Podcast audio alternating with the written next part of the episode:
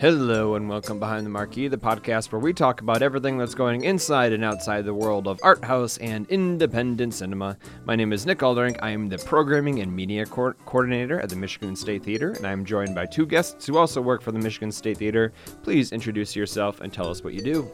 Hi, my name is Tyler Walzak. I'm a house manager at both the Michigan State Theater. Hello, my name is Mackenzie Peacock, and I am the conference manager for the Art House Convergence. Thank you both for being here. Uh, we are recording in the downtown Ann Arbor District Library, and we are going to talk about the Sundance Film Festival. All three of us attended the Sundance Film Festival in different uh, in different capacities, I guess. Um, so let's just talk. Uh, let's just talk a little bit about that first.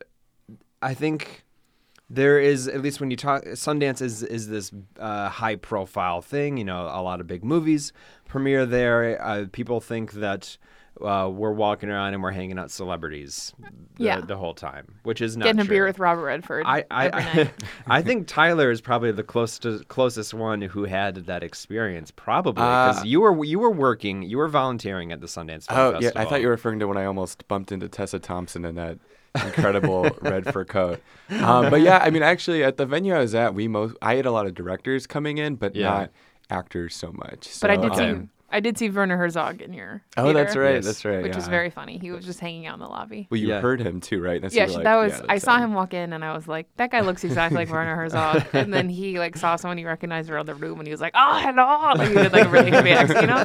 And I was like, "Okay, that's Werner Herzog for sure." Yeah, yeah, yeah.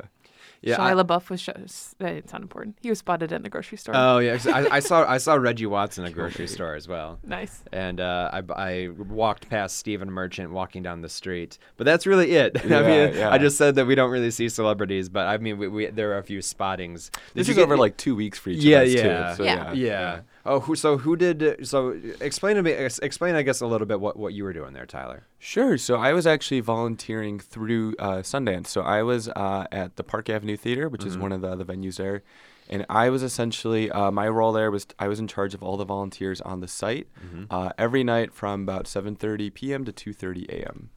Okay. Uh, so that was my role through the uh, whole festival. But I also essentially had a pass to go see movies uh, for for anything playing. So that's what I did every day. Uh, and I ended up seeing about 16 total. So that was pretty Oh, much wow. my time Okay. there. Mhm. hmm So you, you said were you interacting with the directors directly? So A, you- a little you- bit. you uh, so there, there was the, the theater manager was at the theater. She was actually the one who Oh, okay. primarily would be in charge of collecting talent, or Yeah. Sundance would send people who that was their job was really to just be talent wranglers. Mm-hmm. So I maybe said hi to directors and then helped direct them to the green room or different places. Uh, Mm-hmm. but really, I was helping with the volunteers and theater load in and the line load in Oh, okay. and uh, more organizational stuff like that. So a lot of Uh, what you do here at the Michigan and State It Theater. was yeah, very very very very close to that. Yeah. So Mackenzie, uh, me and you, we were really just uh, we were hiding away in the press and industry screenings, and uh, I mean it's, it's really it's like a five minute bus ride for us to get to Main Street, where I guess the real hubbub happens for Yeah. Sundance. So so basically, we were at what was called the Holiday Theater, and there's f- four screens inside there, and we would walk in to one, come out, maybe get a quick bite to eat, and then just quickly walk back into the theater once again. And Yeah. that's really it for and that's us. really one. It's one of the only venues um, during the Sundance Film Festival that's actually a um, movie theater. Yeah. Mm-hmm. Regularly, like the theater that Tyler's in, um, is like a giant hotel ballroom that they turn into. Yeah, they, they, put like, high risers. stadium I mean, it's incredible. It Mhm. looks like a theater, but it, it's you know, Right. you're in a hotel ballroom. Mm-hmm. Um, whereas the Holiday Village is kind of like if you took Quality 16 and just uh, shrunk it down to a quarter of its size. Mm-hmm. That's kind of what the Holiday Village is, um, which I kind of love because you're just in the same theaters over and over again, and you see the same people, and you start to Mm-hmm. Get to know the same industry people. So we're in screenings with. Um, programmers, the people who are buying the movies, who are going to be distributing them. Mm-hmm. Um, they're at the United States most of the time. Uh, there are some critics in our um, th- theaters. A lot of times, the critics do try to see it um, in the public screenings Yeah. because then they'll have the talent on stage, and then you also can kind of get a feel of how the public um, usually has a different um, interaction with the movie than a lot of the industry people. Sometimes industry people can be kind of jaded. A lot of people walk in and out of movies because if they're there to buy movies uh, to distribute and they know 20 minutes into a movie that that's it's not for them, they walk out. They're not Yeah. there because they want to see the movie. They're there because it's their job to see that movie. So it's a lot more people coming in and out, um, more relaxed. A lot of times, the back row, you'll see people on their phones, or I've even Yeah. seen laptops at Toronto. But there'll Yeah. be like a row of people that just have their laptops who are half watching movies. Yeah. Um, so it's there's no talent, uh, there's no pre-show beforehand. They really just Get in. say, it. "Hey, you're here for this movie. This movie has a runtime of 88 minutes. Please silence your phones and enjoy." And then they, Yeah. and then movie plays, movie ends. You go back outside, you get in the same line. Mm-hmm. You come back in 20 minutes later and watch the next movie. Um, so we were able to watch five or six movies a day pretty easily. Yeah. Yeah. Yeah, I saw 31 in completion. Uh, how many did you see? I saw 30, which I'm a little bummed about yeah. because 31 has been what I've done the last uh, in previous years. Uh huh. and I really wanted to beat my own record. Not because I didn't beat you. I wanted to beat my own record. I was really pushing for 32. Um, but yeah, there was one night where I just, the first night we got there, I had just um, my job running the conference, which I know Yeah. we've talked about before in previous episodes. If you guys want to look into that, our Mm-hmm. mega conference of every art house theater in North America. Um, I was a little dead, so I Oh, got yeah. some Chinese food. Um, My Airbnb had a hot tub outside with a view of the mountain, and my host encouraged me to bring a bottle of wine to the hot tub, and I said, you know what, Perfect. that's what I'm gonna do, Yeah. Yeah. and I don't regret that decision. Um. Yeah. So yeah, and uh, the Sundance is exhausting itself as, Yeah. as well. Like it, it, it is. It is. It sounds like you know. I mean, of course. I mean, there are obviously there are, there are worse things to do for your job. oh, I love it. But but it, it, but it is uh, seeing five or six movies a day for seven days is well, very exhausting. uh, emotionally, I think it's really interesting. You don't realize until you're doing it how you really have to have your emotions in check when you're watching six movies in a day for Mm-hmm. how you know you're going to be thrown around from a lot of different genres. Yeah. Um, and you want to sit there and process a movie, but then sometimes you're. I've run to theaters, you know, or I've walked out and then I run into. Like I'll get out of a kids movie that Yeah. was two hours long, and then I'm Mm-hmm. running for five minutes to get into a documentary about Palestine, like that, and you know, and you know what I mean, and like you have to be able to yeah. juggle all of that Mm-hmm. and like fully give yourself over to the new movie and then Mm-hmm. And then you know process your thoughts write them down and then run to something else so Mm-hmm. it's like emotionally exhausting too Yeah. for the most part we're just sitting there in Mm-hmm. a chair it's not like it's physically daunting but So Yeah. Uh, let's talk a little bit about the favorite things that we saw at Sundance. Let's start with you, Tyler. I'm really curious because I don't. I've, I've talked with Mackenzie quite a bit about the stuff we've seen, but I didn't. I haven't quite heard from you uh, from you yet. So what was something that really stood out to you that, that you saw? Um, yeah, I'll start with. Um, so this isn't one I would call my my favorite that I saw, but it is really up there, and was the first one that come to mind. So I'm going to start with it. Uh, it's called "This Is Not Berlin." Oh yeah. Um, it is a drama from Mexico, uh, in set in the '80s, set in Mexico City. Um, it's essentially like a queer coming of age film, um, and it's about these two best friends, one of whom is kind of in the closet, one of whom is not, but they both uh, become entrenched in this scene in this very interesting kind of like queer nightclub. Uh, did you see it too, Mackenzie? I did not. Oh, okay. Sorry, I thought you did. Um, but it's got this uh, incredible soundtrack. It is just so like vibrantly made, and it has so many. Uh, it, it becomes really about like kind of activism too, political activism. How that how that's tied in with uh, the queer experience, especially in the '80s, if you're at all kind of plugged into what's happening. Um, but it doesn't go like overboard with that stuff, or I guess I should say with kind of like the HIV angle of it, which I thought was kind of interesting. Um, but it is just really, really beautifully made and told, and uh, similar to uh, 120 beats per minute. Uh, French film from a year or two ago. That was one of my favorites. Um, I just loved seeing the kind of queer experience of a different, of a really important time period, I should say, explored from a uh, country and viewpoint we don't normally see. yeah that's So I think it's a really important movie, but in addition to being important, it is hugely entertaining and funny and crazy and bold. Uh, so all the kind of stuff that makes you actually enjoy a film watching it too, in addition to why it's important. Sounds like So- something we should get for Cinetopia absolutely. Absolutely. Yeah, You so say, that was amazing. You say it was it was a documentary? No, no, no, it's- it's okay, a sorry. narrative movie, yeah. Yeah. Okay. hmm All right. Yeah, the uh, I can look up the director's name. It's not his Yeah. first movie, but all the actors were pretty, um, if not unknown, pretty pretty early. There weren't any, um, Mm-hmm. Yeah, established people really. well and you and i saw them hanging out in the lobby of Uh, the hotel Yeah, yeah, yeah, cute yeah, boys yeah. from the movie Mhm. yeah, I got too shy to say hi, but they were they were cute.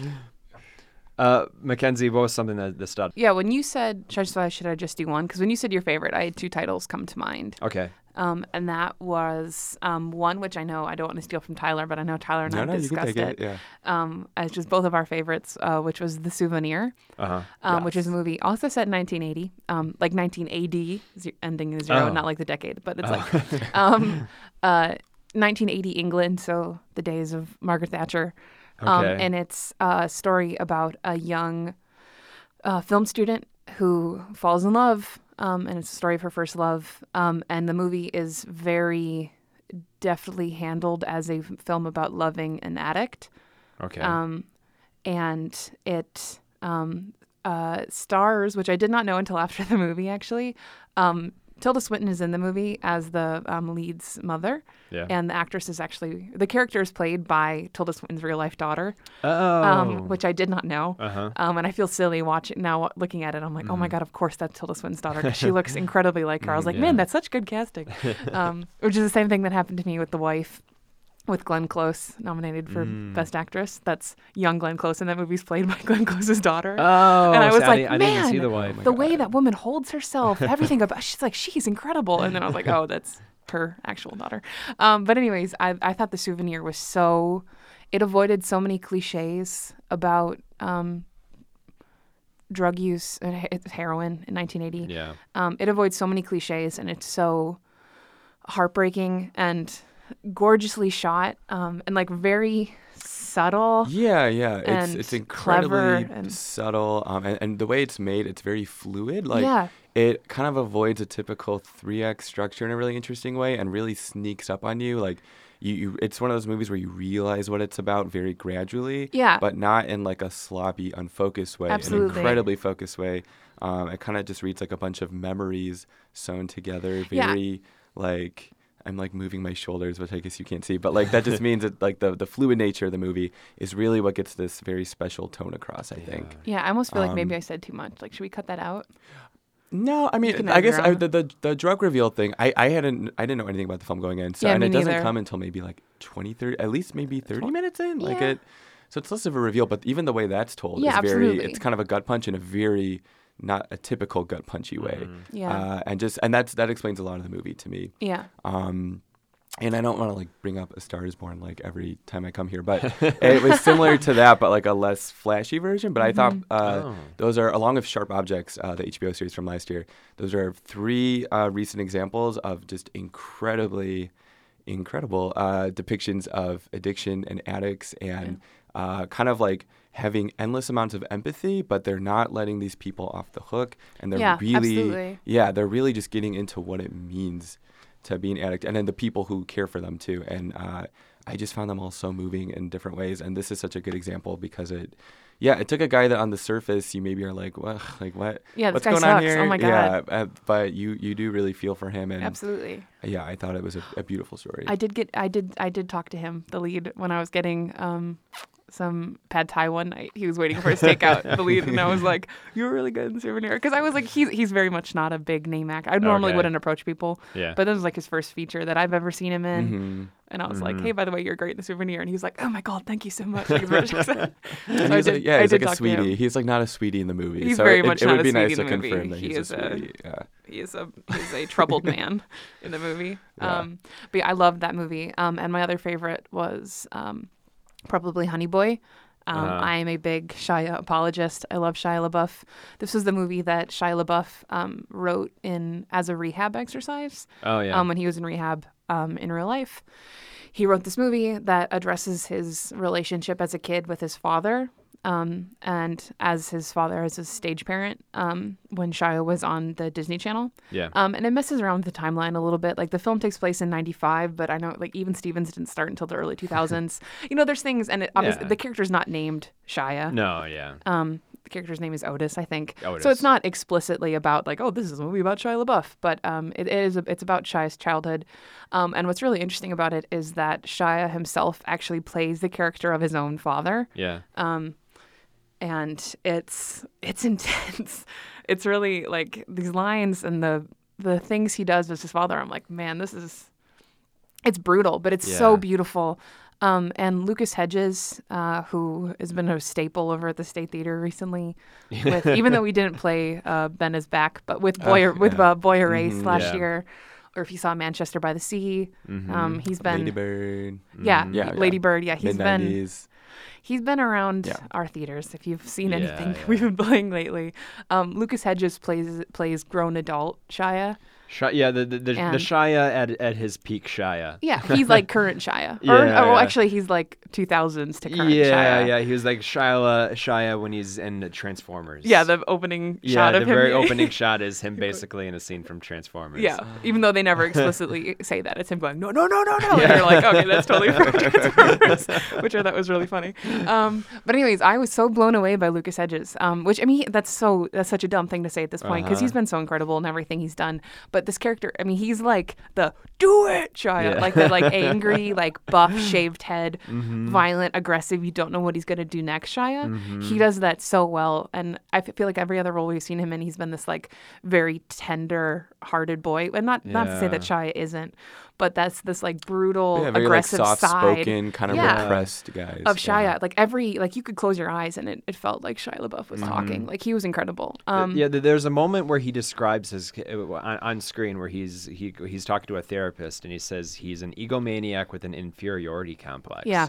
and I've never quite seen uh, that. That that kind of just like completely switched my brain to what Shia LaBeouf actually is. Yeah. like I actually Oh, saw man. immediately saw Shia LaBeouf in a different light. I I just I adore Shia LaBeouf. I think Mm-hmm. He's wonderful, and I'm really excited for us to play this movie. yes. Um, I think it's something I hopefully will just play as a regular first think, round yeah. Mm-hmm. feature, um, not at Cinetopia, so you'll have plenty of opportunity to see it. hmm Yeah. Uh, does that have a distributor off the top of my? It does. It's Amazon. Amazon. yeah. Yeah, I feel like this movie. I, I don't know what the release is, but that's. I feel like that's gonna be uh, sometime next fall. I feel like that's gonna be like his Oscar, his Oscar Yeah. run. Um, and I think he could get it. I think the writing was incredible, and I think Mm-hmm. his performance um, was. hmm As someone who loves Shia LaBeouf, and Yeah. I thought he should have been in award contention for like American Honey. Um, Yeah. American Honey Boy, as we've been calling this one. um, he's our American Honey Boy. Mhm. But um, yeah, I, I love it. hmm Um, one of my favorites. I saw uh, a documentary called "Hail Satan," Yes. and this was yeah you uh, yeah I know that uh, that you saw that. Yes, thi- I did. th- th- th- this was a movie that I was I was really excited to see it, and then I got in line. Uh, and then I saw you were in line, Russ was in line, uh, your uh, Allison, My who's the- coworker. yeah, yeah. Allison was in line. I was like, I don't need to see this one. Everyone's in line, so I went and saw another one, and I regretted that mistake. And then eventually they added a, they added a special screening of this one, so I was able to see it. And no, it was it was I I, I came across uh, it was oddly patriotic. Yeah. so the, the, yeah. the- this is a documentary about uh, so it's Hail Satan question mark. Um, it's about the the Satanic Church, and not necessarily really about their their beliefs or how they practice their religion, but it, it was more about uh, them as an as uh, I think like why they're doing what they're doing. yeah, why? Because uh, a lot of their a lot of their movement is really just as to contend with Christianity or, or, or with organized religion in general. Yeah. A lot of the a lot of the film focuses on uh, uh, this the statue of the Ten Commandments that was going up, I believe, in Arkansas. Mhm, on- They were going to put it on the on Capitol on their grounds. Mm-hmm. state capitol. So really, just kind of in, a- as a way to troll them. Yeah, they, said they were yeah trying to seek to show the hypocrisy in so much of American culture that we're this country built on, you know, Mm-hmm. freedom of religion, uh, freedom to practice, and um, opposing viewpoints Yeah. being the the basis of our foundation of our country's foundation, Mm-hmm. and then how and then how it's suddenly okay to put the Mm-hmm. Ten Commandments on a piece of state property. So yeah, so they go through this whole thing where they build their own statue of I don't remember what the monument's name is. It's it's it's the the devil goat that you see Like the bee. often. Yeah. Yeah, it starts with a B. I I, I don't remember what it's actually called. And it has like two ador- adoring children like looking up. so it's really just kind of a way to to troll Christianity, to, to troll the Christians that they want to put the statue next to the Ten Commandments, and then of course people are in uproar about it, and then yeah, it creates exactly what you said. It creates the argument: why can't? Why do we have to represent our capital with this one statue while we can't have any opposing viewpoints? Yeah, I think they kind of see it as their civic duty. Um, Yeah. It's not like um, they're very, um, yeah, civically minded people who Yeah. um, they have like after school programs for kids where they, you know, read and they Yeah. discuss literature. You know, it's not like, hail Satan, we're going to Mm-hmm. sacrifice Yeah, a Satanists baby. are like they're yeah. chill. Yeah, they're very chill. They're, they want um, they see Satan as a symbol of reason. They think Yeah, with the. Garden of Eden, um, with Satan offering Eve an apple of knowledge, it's like, like, why yum. why are, why does Christianity tell us that's a bad thing that Eve wants to have knowledge? You know what I mean? Yeah, like yeah, that's yeah. which is viewed as like you know the original ultimate sin, Yeah. and they're kind of like, well, I mean that's Yeah, I like that you said civically minded because I, Yeah. I didn't see the film, but just kind of being online the last few years, that's like one of those things I've noticed that oh no, it's like a very yeah. just like a real group of kind of politically minded people, but they're truly like their hearts and minds are totally in the right I like place. one guy says he's like atheism just wasn't enough for me, and he wanted that sense of community and like the theatrics and the Yeah, dramatics yeah, that come along with going to Mhm. church. You know, you have guys in robes with candles and like home, like sing. You know, you have all these yeah, yeah. like the sense of The her- ritual. yeah, the sense of Yeah. ritual, and they just wanted that around their own belief. So they're Yeah. like, yeah, whatever, cool. Hey, Satan. They see Yeah. Satan as a symbol. Yeah, yeah, Yeah. the, yeah, Of the- yeah, knowledge. The, yeah, the, most of them don't actually believe in a Satan. They just believe in, in the idea, or uh, just believe in their movement, I guess. And Detroit features very heavily in the yes, film. and that was what I was that was what, that was what I was going to bring up because the uh, yeah the the, the Detroit uh, Satanic Temple is heavily featured in the film. And there's some controversy along Yeah. along along with that church, and then it's I, I don't I don't really want to start. If they I- take it a bit further. yeah, than they they, some they, other they, people. they, they got pretty intense the way Detroiters usually do. um, but yes, it was a very a very fascinating documentary, and like I said, it was to me uh, to me I walked out feeling patriotic, It's a feeling that I Oh. don't a feeling that I don't feel often. yeah, But uh, and it was a feeling I wasn't expecting to get from that documentary. yeah, you were like hail Satan. yeah. Okay. I'm a, a lot of people walking out were like, I think I'm a Satanist. Like, I just think that they're like talking in the lobby. Yeah. Uh, Tyler, uh, what else? What else did you see? Um, sure. One of my other favorites uh, was one called Paradise Hills. Yes. Um, a movie I noticed was somewhat polarizing Mm-hmm. among audiences there, um, which usually to me is a, a good sign. Uh, but it was a heavily, heavily stylistic movie about uh, Emma Roberts plays this girl who wakes up on this uh, secluded desert island, but very much like a fantasy island type island, Yeah. uh, where she's essentially in this boarding school that like reforms girls who and women who are um, like I don't know, acting out in any sort of way that kind of society might deem unacceptable. Um, and it's it really kind of plays into this heightened uh, fantasy world where you can have uh, women there for a lot of reasons, but the um, it, it's I wish I could get across how just kind of bold this movie is. The costumes are just incredible, uh, and it's you have Emma Roberts, Awkwafina. Um, oh, I'm forgetting the woman's name. Danielle, Danielle Macdonald. Macdonald. Yeah, McDaniel Uh, Macdonald. yeah. From Dumplin. Yes, and and uh, my personal favorite, Eiza Gonzalez from uh, Baby Driver last year. yeah.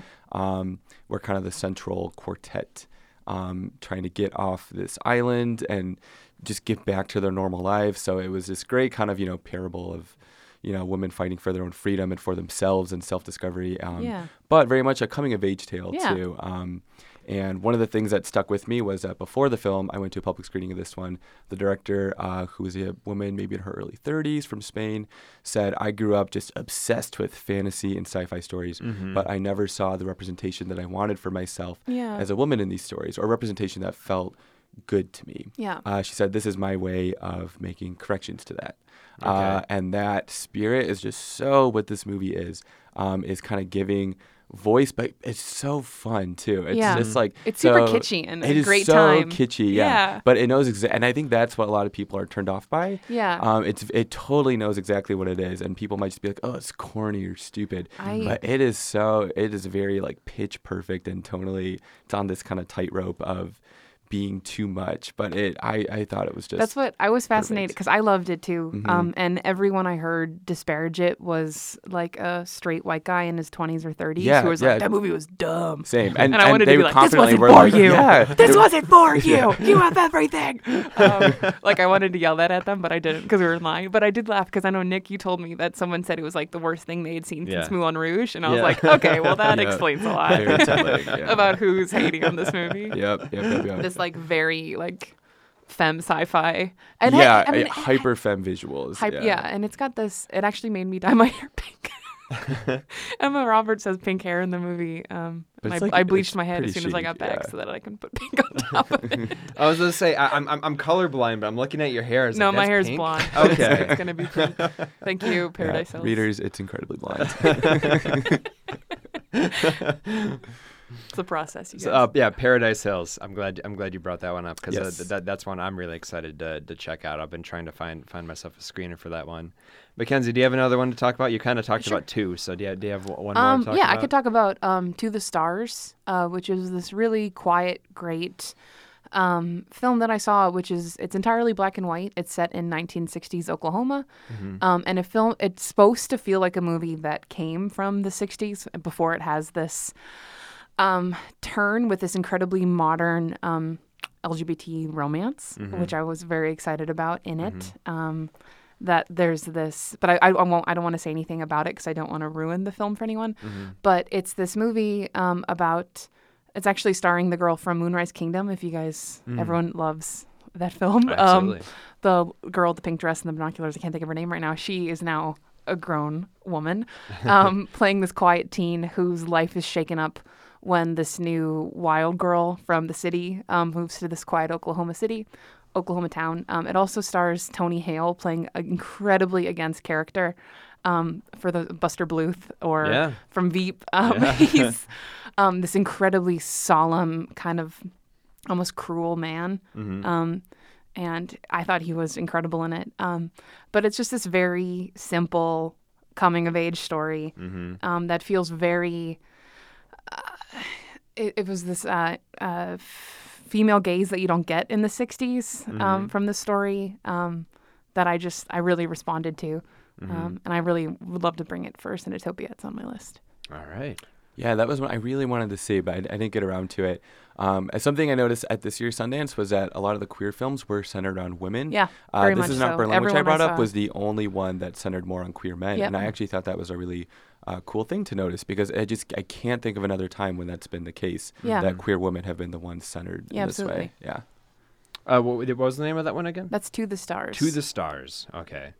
Um, so another one for me. So uh, in previous episodes, I mean, I think last time, last episode I talked about Apollo 11. I talked about Blinded by the Light. Uh, so we'll give. Uh, I won't. I won't discuss any more about that. But another great documentary I saw um, was Knock Down the House. And me, Oh, me and yeah. you, Mackenzie, we saw that one. I wept for half of it. Yeah, and and that was, great. That was oh, you, oh so we we all saw Yep, it. Oh, yep. perfect. Um, I I knew that I was going to like it. Um, just based on the, the subject matter, I suppose. But and what's the subject matter? oh, oh, sorry, it's a uh, th- th- this is the documentary about Alexandria Ocasio Cortez. Um, and this follows her primary, her Democratic primary run when she was up against Joe Crowley. And also three other women too. Yes, yes, who are yes. running. Yep. So it's kind of um, kind of uh, it's about this organization who uh, their goal in uh, the primaries was to find people who normally wouldn't be running for office. They Mm-hmm. want outside candidates. Um, so there's this incredibly powerful story about a woman whose um, daughter's life was taken um, through uh, gun violence Mm-hmm. and who was running based on um, fighting for common sense gun laws. So it's Yeah. just they, they, this organization finds people and encourages them and gives them the support to run Mm-hmm. in their own communities. Yeah, I believe that. Yeah, one of the elections was in Vegas. Yep. And I don't remember where the where the the other. Uh, the other one was in the Appalachian. Well, there's one in the Appalachian yeah, in- Mountains, in Virginia. In or West- Virginia, yeah, West Virginia. West Virginia. with the woman who was running because um, there was no regulation on the coal industry in their town, right. and people are dying. The Mhm. people, her neighbors all have cancer, um, Mm-hmm. and no one's standing up for their neighborhood. So they encouraged her to run. What I found most pleasing about this, though, was how personal it was uh, Totally. for the for the subject. I, w- I, I, I was expecting this to be, to be about the movement and to be about you know, yeah, just yeah, just that the, the movement. But it was so much more personal to to all the subjects than I thought it was going to be. And yeah, like like like like you're like you, Mackenzie, I, very emotional. Yeah. a- Yeah, a- I think that's what made it so special. Because uh, yeah, my worry with these kind of movies a lot of the time is that they end up being somewhat dry, even Yeah. if they're Mm-hmm. important. Um, but when you have that that human element that it's just overflowing with, with yeah real and raw emotion, Mm-hmm. uh, that, that's what's going to connect and and just you know. Not even put you on their side, like just but put you in their shoes, and you just you feel for these women because they're not uh, victims. They are just they are fighting to Yeah, make absolutely. change, Yeah. and they are like they're all heroes and, and you know i left just so moved by all their plights um, and it's nice with uh, you know ocasio cortez because you know you do have a success story thrown in um, and, and my god is she just like such a magnetic presence. People and- were like applauding and whooping in the, the yeah, we, theater we, we got a anytime yes she queen anything. pretty yeah. early on in the screening. Yeah. And I also walked out and feeling I'm like I want to run for office. you Yeah, know what I mean? Like Well, it yeah, was and so you're like, it's inspiring. possible. And Yeah, yeah, anyone yeah. can do this. Anyone Mhm. can wear the Spider-Man Totally. mask. Yeah. yes. And uh, Spider Verse shout out. and as as I got there's a Spider Verse shout out there. Anyone can wear the mask. Oh Yeah. yes, yes, yes. Thanks for making me spell it out, Nick. um, as I was watching it though, I, I especially like we get we got to the to the conclusion, and I just realized that this is going to be an important documentary. Like this this this capturing this moment in time is is we're gonna look back at this and it, we're gonna put it in the same vein as like uh, the the Robert Kennedy primary Yeah. documentary primary. Well, and they And- they have so much footage because I mean they started filming way before um, you know names were even submitted to Mm-hmm. officially run. Um, like with Ocasio Cortez, I feel like everyone on a wide scale we all started hearing about her when she beat Crowley in the primary. That was like Yeah. suddenly she was on Colbert the next day and she was on the fronts of magazines. Mm-hmm. That was in what like April of last year.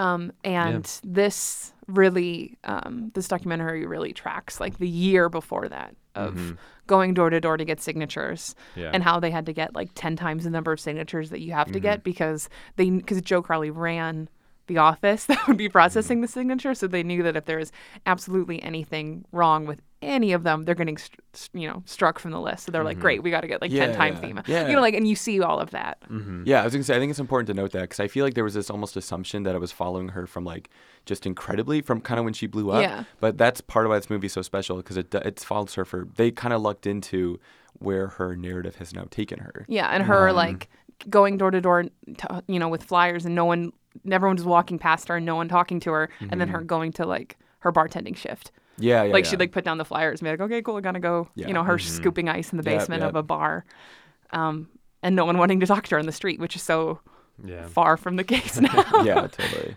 And then yeah, the movie ends with her in Washington, and she can't even walk down the sidewalk without yeah, pe- people that running by her like, yeah. "I love you." so it's fun to see that uh, journey for her over Mhm. like a year and a half. Yeah. Uh, so Tyler, do you got one more to talk about? Uh, sure, sure. Um, one of my other favorites was one called Animals, Mm. um, which has Alia Shawkat, who's been in a number of things uh, like Arrested Development, Search Party. Um, oh yes, yes. Maybe. Um, and then We're going back to the Bluths. yeah, yeah, yeah. Uh, and then a new actress, and this was actually potentially my favorite performance of Sundance uh, by a woman named Holliday Grainger, who was the lead. Uh, so this movie, Animals, is about two women, uh, both kind of, cl- I think one is like 32, one's 29 in the film. Uh, and they're both just like crazy party animals. That's why it's called Animals. But uh, it's really about, you know, it's that moment when it's like, when do you, when you're just living your life in this kind of like, barista type job and you have like somewhat creative aspirations on the side uh, do you ever push that aside and kind of go for it like what is your own your personal feelings come into play when you're just partying when, when does uh, partying become actual substance abuse issues um, so kind of touching on themes we talked earlier with the souvenir but equally impressive in a different way um, and i like that this movie was also at its core about uh, female friendship and specifically just this very codependent friendship that felt so real. You know, it, it was never just kind of like uh, the typical like, oh, I'm mad at you, and but it was just it came from such like real dark places, and I I didn't think this movie had like any. Uh, like easy solutions or fixes. Like it ended in a place with some kind of like hard won truths about um, where where these women would be and where they'd be going. Um, but it's just another one I thought was incredibly realistic but funny, and there was some real uh, bonkers kind of not safe for work stuff I could get into. Yes. That Okay. really I think helps prove like you know why, why it's called animals, but it's so just funny and I I thought incredibly relatable. Uh, so I feel like that could have come that's off my so much worse. Than Yeah. Not safe for work. It's called Animals. It's like, oh God, Jesus. Um, Yeah, no, no. I really wanted to see that, so you're killing me now. Yeah, yeah. It's um I don't know if it's gotten picked up by anybody yet, but it's really funny and it's uh, set in oh, I forget if it's Ireland or Scotland, but uh, one of the two, which gave it like a really nice flavor too. That it was a little bit different. Uh, Alia Shawkat plays American still, but she's like an American who lives there. Okay. Um, but yeah, I would definitely keep an eye out for that one. Animals. Yeah. Yes. I will. Uh, and my last one, one that, another one I saw with Mackenzie. We are little zombies. Yes. And this is one I, I, I I'll describe it as Japanese Wes Anderson. Like it, like the, the, at least the tone. Yeah. The tone that it was setting ahead. I mean, it's about these uh, four kids uh, who are who have been recently orphaned, and they uh, start a band. Yeah, and it's like and if, they're, if they're- you they're think like young kids, like ten or little, they're ten to twelve years old, and you know just And well, and if you I- think uh, uh, Scott Pilgrim is a comic book novel, it's like Yeah. or comic book movie, it's like crank that up. Like there's, Mm-hmm. it's like a video game comic book. yeah, Uh, the enti- like there's an eight bit eight bit score that I was started say, at the video beginning. game is important to say because it's not even like video game reference. It is like using the language and the Yeah. sounds of video games in a very explicit way. like I thought the first Yeah. scene was just gonna have an eight bit score, and then I was like, Mhm. wait, no, this entire That's- movie has yeah, an eight bit score. That's yeah, awesome. Yeah, and uh, it was uh, the director, the writer director also wrote the music to it. Yeah. Uh, and uh, um, I had so much fun I, watching that I, I. I kind of don't even want to talk that much about it, just Yeah. because there, there there's so much. There's so, there there is quite a bit of shock value to it. It's just and uh, it's very colorful. Yeah. if you like it's, Wes uh, Anderson, if you like Scott Pilgrim, yeah, you would it's like it's very movie. dry. It's uh, that's just that's yeah, really- there's a lot. It's one of those kitchen sink movies. He throws a lot at the wall, and enough of it sticks. I I saw it too. I don't know if I loved it quite so much, but I really really liked it, Uh-huh. and I think it was so interesting and like just bold and. uh you know, when you say you could add hyper in front of any adjective to describe this movie, but I think that's such a positive about Well, it. and I saw nothing else like it. The Yeah, yeah, yeah. I think Mhm. yeah, definitely, definitely. Yeah. or really in the past year or two that I can't even remotely think of. Yeah, I mean, so uh, Kim, I think it's her name, Kim Yutani, the head programmer of uh, Sundance this year. Yes. Uh, she was there to personally introduce Oh, the film, cool. and you could just tell she was so passionate about this one, and Yeah. it seemed to be one of her real passion projects to bring this film specifically to Sundance, which I think speaks to part of its value uh, Mhm. of just being something kind of singular and, and unique. Yeah, Mhm. absolutely. Yeah, we are little zombies. Keep a lookout for it. Yeah, I'm trying not to sing that Yeah. song right now. I know. Yeah. it has musical elements too, for, for those interested. So before we, uh, any, well, do you guys any, anything else you'd like to add before before we wrap up this discussion here? Um, no, I'm shocked. None of us brought up the the farewell, but Oh man, That's gotten I, a I ton of figured, buzz. I, I- I left you it out for that yeah, reason, I mean, yeah. I, I, we we made we talked a little bit uh, about it on the last episode. Oh, okay. I, I Oh, was I was going to talk about it, but I didn't. sure. Uh, but no, yeah, that, Yeah. that that was definitely one of the, my the favorites uh, Mhm. that I saw at Sundance. yeah, Yeah, me too. yeah, yeah, me too. Awkwafina is a star. she is. Yeah, I'm so I'm so excited. Totally. So excited for her. Um, yeah. So before we wrap things up, uh, we're gonna get to our movie magic moments of the week, and this is where we talk about something we've seen recently that uh, we can recommend to you, and uh, as we say, reminding us why we love movies.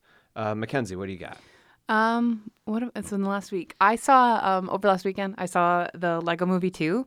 Oh Um, which I am. I've only ever seen the first one. I didn't see the all of the Batman the or the- Batman or the, or the nin- Nin- Ninja Ninjago. Ninjago. Yeah. Yeah. Um. So I because I've heard that there's like burnout now, and I so I don't have that burnout because I've only seen the first one, and I thought it Mm-hmm. was delightful, and I thought this one was absolutely delightful. really? I oh, I am excited. To I hear that. loved it. I thought it was clever. I thought it was um, hilarious. I thought it has so much heart. Um, there's a really fun stunt cast for the mom. You've seen Will Ferrell plays the dad. Yeah. Um, I haven't in any of the trailers or anything. I haven't seen who plays the mom, and I think that's great because Oh, the audience was like, "Oh yeah!" as soon as she walked in.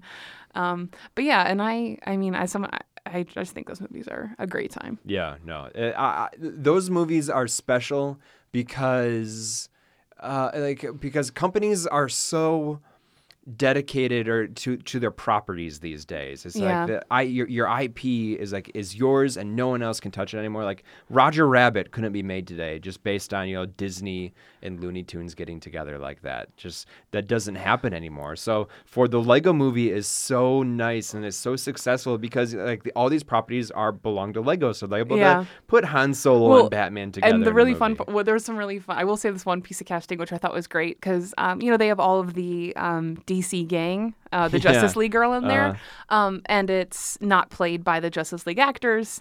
Um, you know, Oh, Jonah, really? yeah, like Jonah Hill's Green Lantern. Oh, that's right. Yeah, and, uh, Tan- Ch- Channing Tatum, is Superman. is Superman. Right? Yeah. But then Jason Momoa plays Aquaman, and anytime he talked in the movie, I was like, I swear to God, that's just Jason Momoa. Like that's not someone. And then the credits, it was like Aquaman, Jason Momoa. so I'm like, I don't know how much that uh, Lego had to pay for that, Yeah. but I thought that was really fun to just be like, okay, Jason Momoa loves doing his character so much, and he's like, y'all come in and yell a bit, Yeah, um, which I thought was really fun.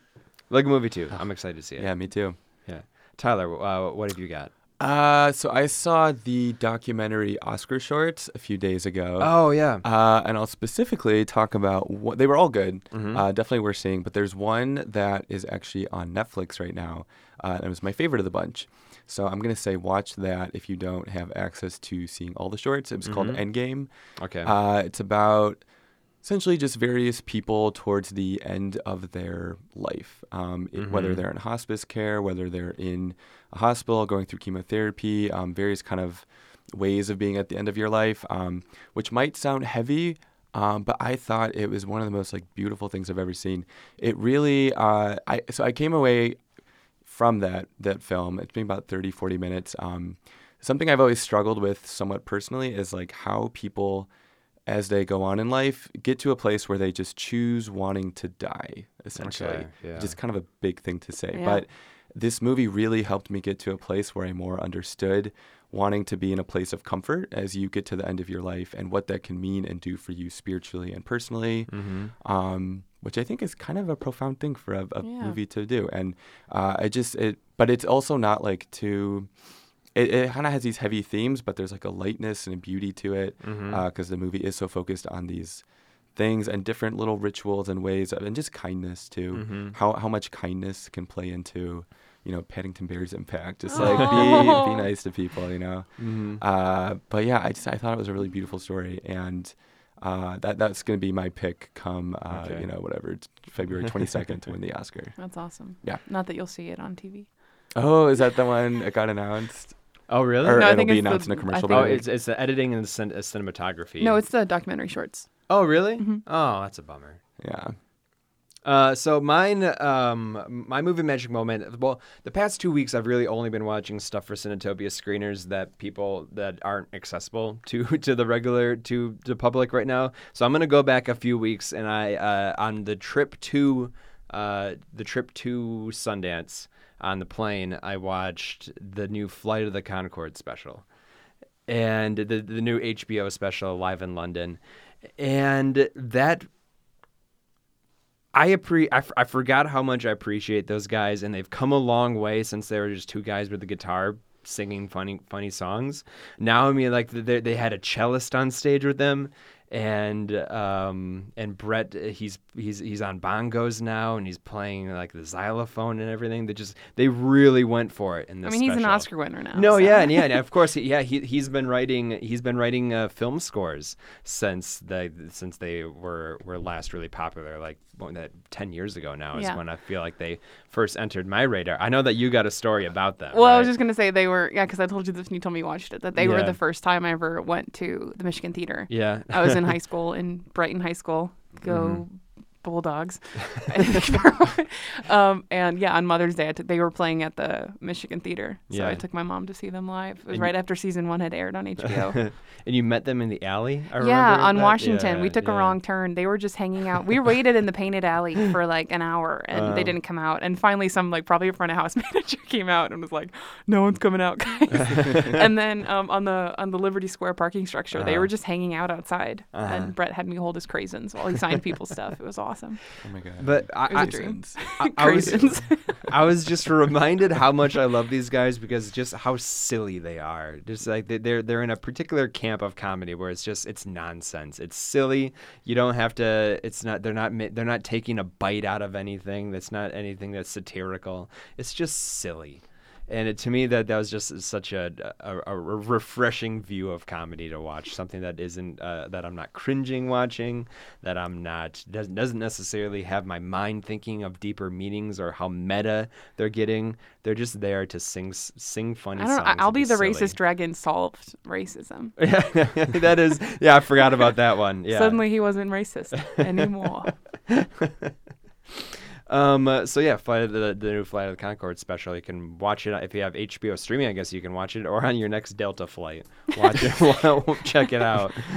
Uh, so that's about uh, wraps up uh, all the time we have. Uh, thank you both for for being back on the Thanks for podcast. having nice us. Yeah, thank having you. you. Thank you again to the Ann Arbor District Library for letting us take up their space. Check out their website aadl.org.